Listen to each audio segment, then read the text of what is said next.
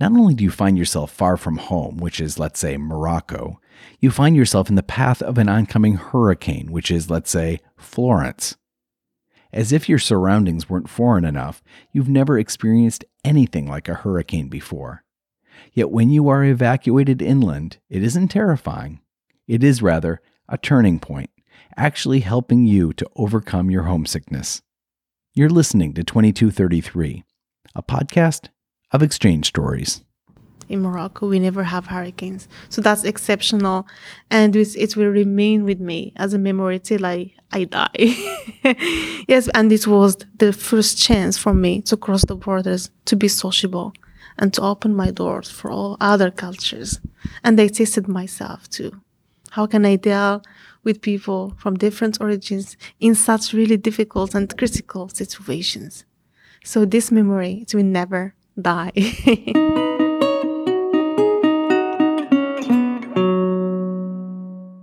this week, rains, floods, and an evacuation. Coastal Carolina chickens and Clemson tigers, and highlighting the strength of Arab women. Join us on a journey from Fez, Morocco to Charleston, South Carolina, and curing homesickness with a hurricane. It's 2233.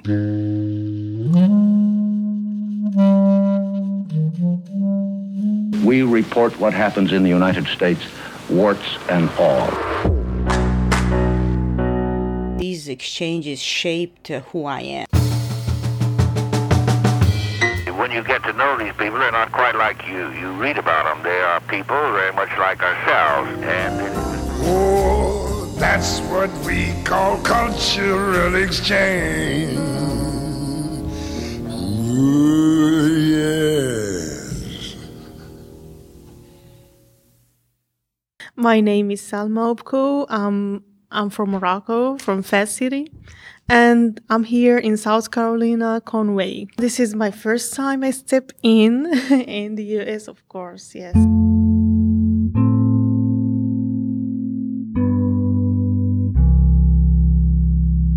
Before I arrived, I was really uh, anxious about it because I know nothing about America. I have just studied about it. We studied, we had a course called the US, and it was my dream to see this US. And so I thought this would be like, just like an adventure because I've, I have no background about America before. And more than that, I've been teaching in Morocco. And because I teach English, not Arabic, they always ask me, Have you ever been to America that you're teaching us American English? And the answer, of course, is no, of course. So uh, before I come, I always look at it as like a dream coming true.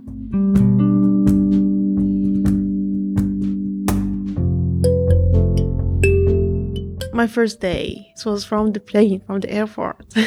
In the electronic elevators, one of my big bags fell down in the in the stairs, and there were people before me, of course. I was just like dreaming because I'm scaring people, and it just like feel so I thought, ah, that's, that's just the beginning, Salma. And everyone is looking at me because she's stupid, and because of the veil, because I have a lot of stereotypes. I'm coming with a lot of stereotypes that maybe Americans they don't like Arabs, but then of course that was just like psychological.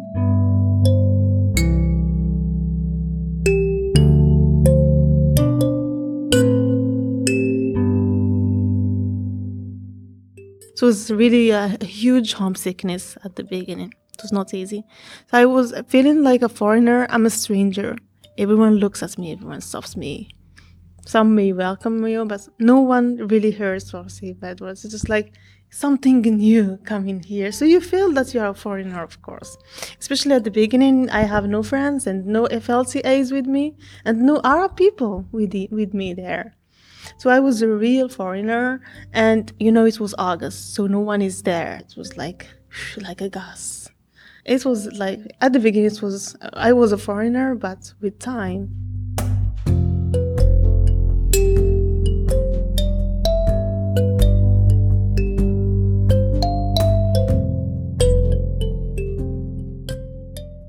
And then, as part of homesickness, I find no one on my side.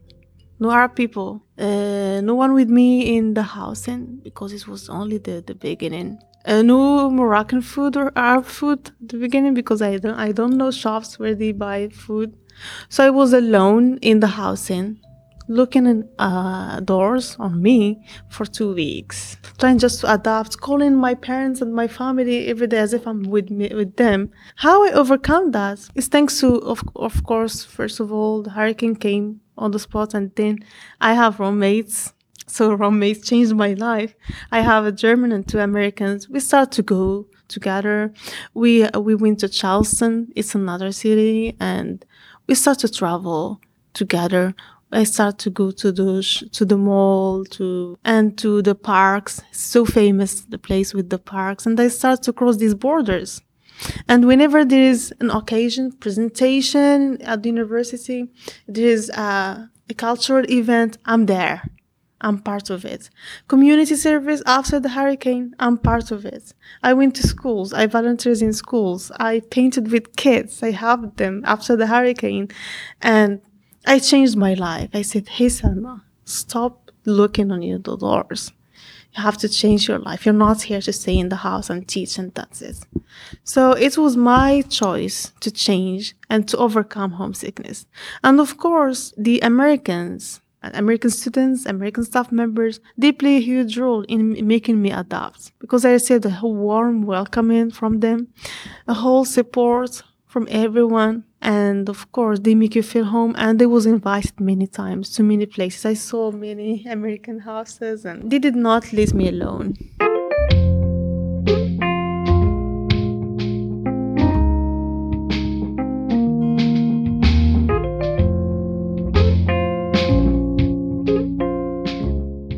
In my first day of teaching, I was really so anxious and I did not get that interaction from my students because I'm so different for them from them. So I surprised myself because I was so weak at, at that moment. I could not really deal with that l- lack of interaction. And I was so scared. And adding to that homesickness, this is my first day, everything is new, everything is different. So I surprised myself because, hey, you were so, I mean, you were so excited to come. You were waiting for this first day. And then when I when I finished the session, I was so sad because I was scared that they will not interact with me, that they will not love me, maybe. Yeah, because that's difference. And then of course, it changed. All. I yes, I was surprised because I didn't expect from myself to be sad. I'm expecting from myself to be strong because I'm coming with that energy, excitement, and readiness to start the journey forward. But of course, that class, first meeting, first first contact, eh, it's really it's so normal, so natural.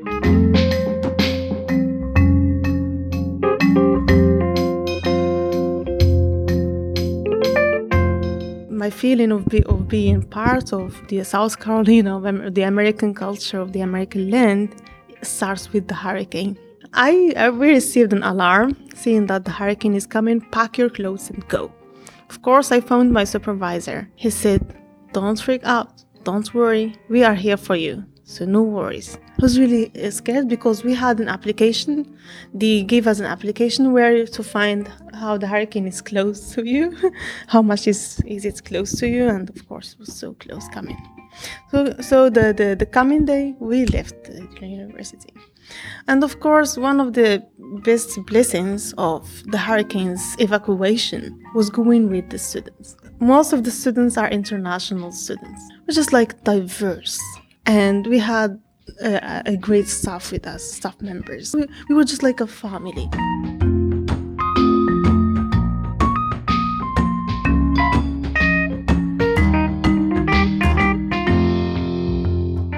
So most of the people left the university because they have their houses here, their friends to go to, and they scared us at the at the beginning. They said that look, you may even sleep in the gym floor, so be prepared for anything.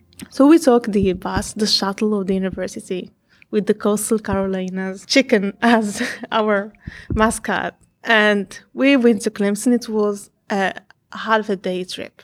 And they packed us with pillows, blankets, food. They packed us with everything. We were just like so spoiled. yes. And of course, they said hurricanes coming. It's maybe degree two to degree three, but who knows that it will go to degree one? But we don't know. The first day it was raining. Got some dogs, you can't imagine.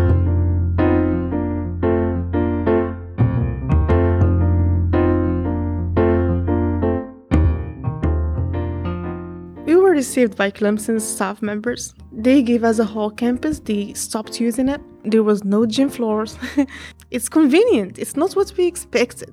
And what I liked about Clemson's evacuation is that it's so organized.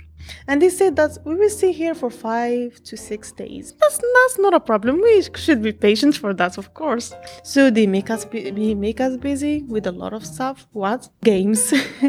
a lot of games from all of the cultures that were there for us to play. So we were just like one community playing together. And there were ti- the Tigers football that was great. I've never seen such a huge football game as that because Tigers, they are so they are so famous. Clemson's Tigers.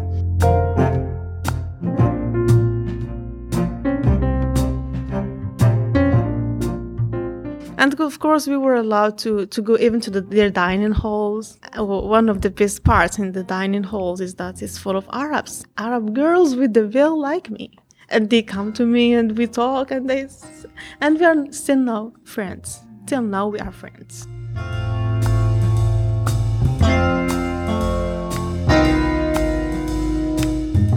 Then of course they said the staff members so in the meeting at night they said oh oh the hurricane maybe it will last more. We're not not leaving at all. It's flooding. So the, they said that we have a good news for you and the bad news we said what? So for the good news, the hurricane is just one degree one, number one. But we are still waiting here because it's just like it stops and starts just like powering and raining and raining. And the, the, the, it's flooded. There is a lot of flooding, and we cannot go. So we have to wait the whole week. So even our teachers, they they sent us emails. No assignments, no work now. Just we want you to be safe. That's the only thing that we care about.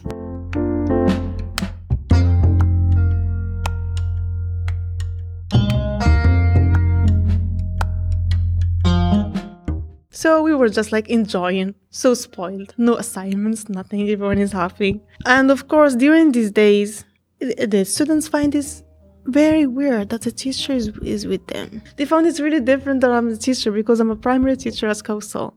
They give me like a value within them because I'm a teacher. yes, I love this.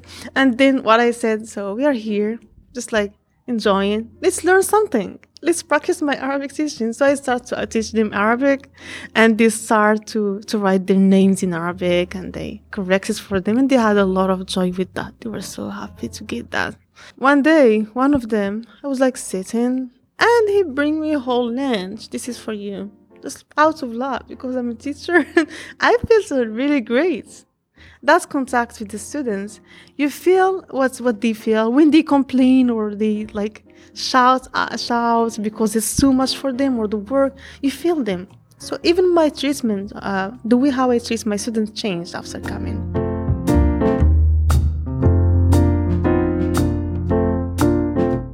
i've never had a hurricane in Morocco. I've never seen it or even heard of it in Morocco. I didn't want to scare my family and to make them really worried. So I always give good news. So they they, they contacts me. My my mother contacts me every minute.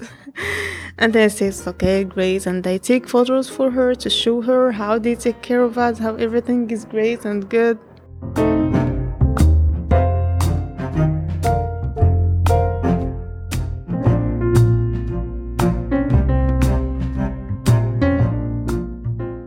So I gave a presentation about Moroccan women and politics after the Arab Spring. To my surprise, every all of the staff members of the language and intercultural studies department they came to attend. Everyone came, students their teachers encourage them because they know me. They encourage me, go and we, you will have extra credits if you come. And of course, I talked about our political problems, the journey of the woman and the struggles. And they, so I told them how our women changed our destiny. Uh, Otherwise, I will not be here now.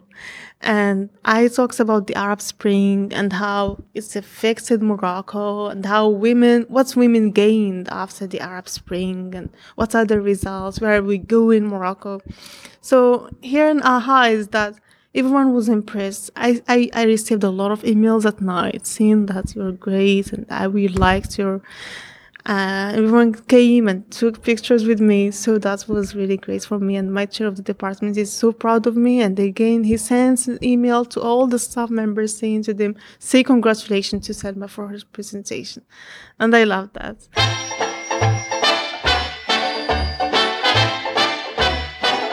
When you've got friends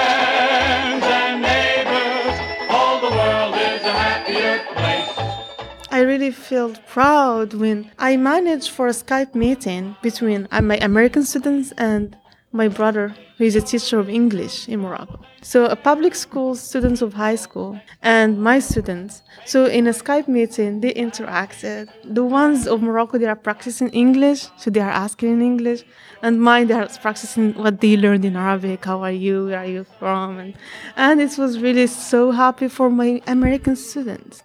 They, were, they said, we have some things to say. ah, as if we are in Morocco. They are not really different from us. We thought that they are, I mean, so different. We are not really different. Thank you, thank you.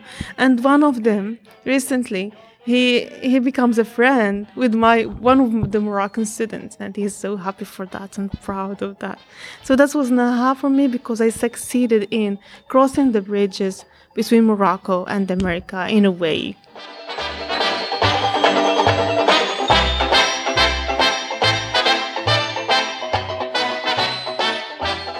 So leadership, I've never thought of it with, uh, um, vis-a-vis teaching. I have two great teachers that you cannot even imagine how great they are. They inspired me in a way because they taught me how not to be a teacher, but a leader. Because a leader is a teacher, a, a person who guides, supporter, it's everything.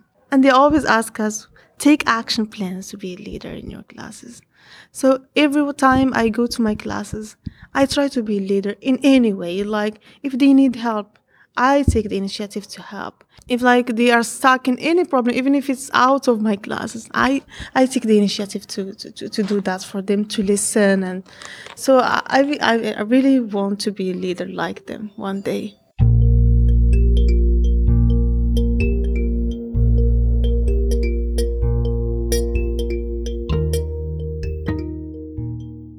After the hurricane, Dr. Mallory, she's a teacher there, a leader, of course. She's, she has certificates in leadership as well. She helps us to, to help schools, all of the schools after the hurricane. And we give money, we give, like, if we have extra bags, extra, extra clothes, whatever we have, we go there. And she said, This is leadership. You do something for the community. So I, be, I want to be not a teacher, but a leader, and I'm trying to, to, to model them and to be a leader.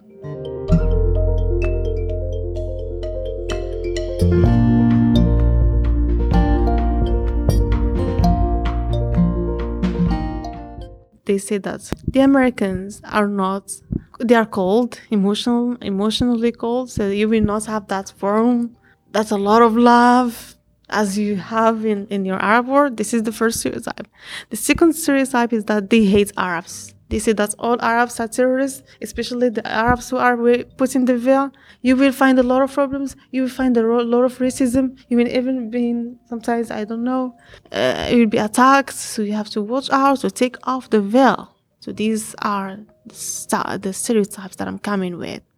So for the stereotype of hating Arabs, that has nothing to do with Americans at all. It's the opposite. Americans they love difference. They love diversity. That's what I noticed. I, I just like was one of the times in the mall in the mall, and one old man stops me and he said, "I just want to tell you that you are so beautiful." And he left. I didn't even thank him. So people hug you, people love you, and people want to listen. They are so thirsty for information they, they said that we are fed up with media, fed up with with a lot of uh, propagandas about the Arabs. It's not that.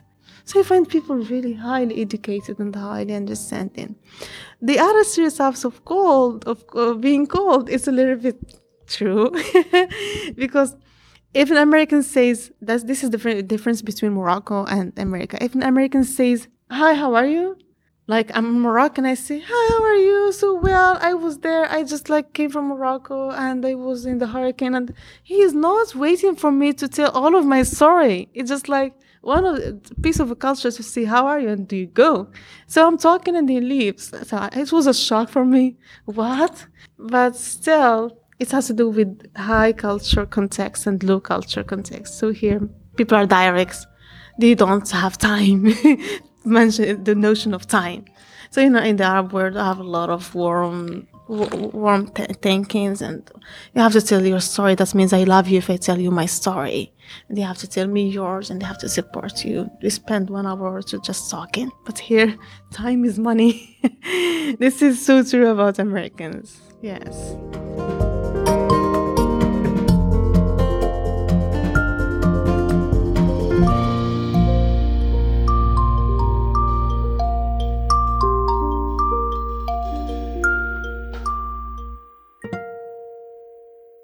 We have a kid with us with his parents. I love this kid. And we we did took us to walmart and i thought of a beer teddy bear. I bought it for him. That's that's what happens to me. I love kids. When i bought the the, the teddy bear to to that little kid i i did not expect such really great gratitude from his parents. They were really so grateful for me to me and they said that he never accepts i mean like teddy bears but but this one he never takes it out of his of his uh, place. I mean and they said that they will name the teddy bear salma and this will grow with him. Yes. And from that time what happened? She came to coastal carolina and she talks ab- with them about me and they made with me an interview and they wrote on me a journal about my hurricane experience and all the journal is about me. I have it here too. Yes uh, a journal about me about the hurricane but it all says salma and the teddy bear and everything. So such a gratitude. So here i felt that I'm, as a muslim woman i give a good picture about our culture our religion too and who we are. Yes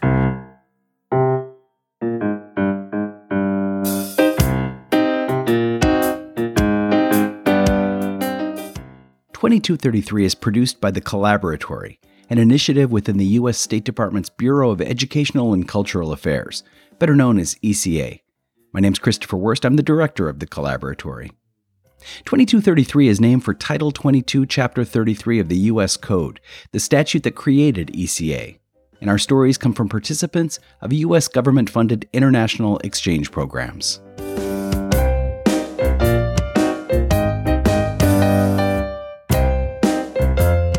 This week, Salma Oubkkou shared her stories about her current role as a Fulbright foreign language teacher, teaching Arabic to college students in South Carolina.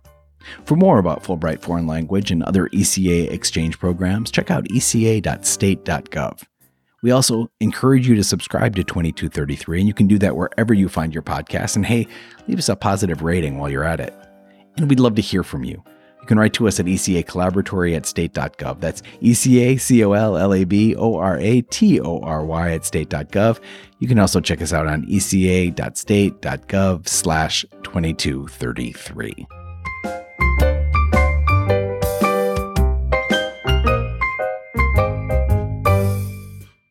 Special thanks this week to Salma for her stories and infectious enthusiasm. Anna Maria Sanitin did the interview. I edited this episode. Featured music was Taudella, Theme, Floating Whist, and Guyana, all by Blue Dot Sessions. And Friends and Neighbors by Tommy Prisco with Hugo Peretti and his orchestra. Music at the top of each episode is Sebastian by How the Night Came, and the end credit music is Two Pianos by Tagirijus. Until next time.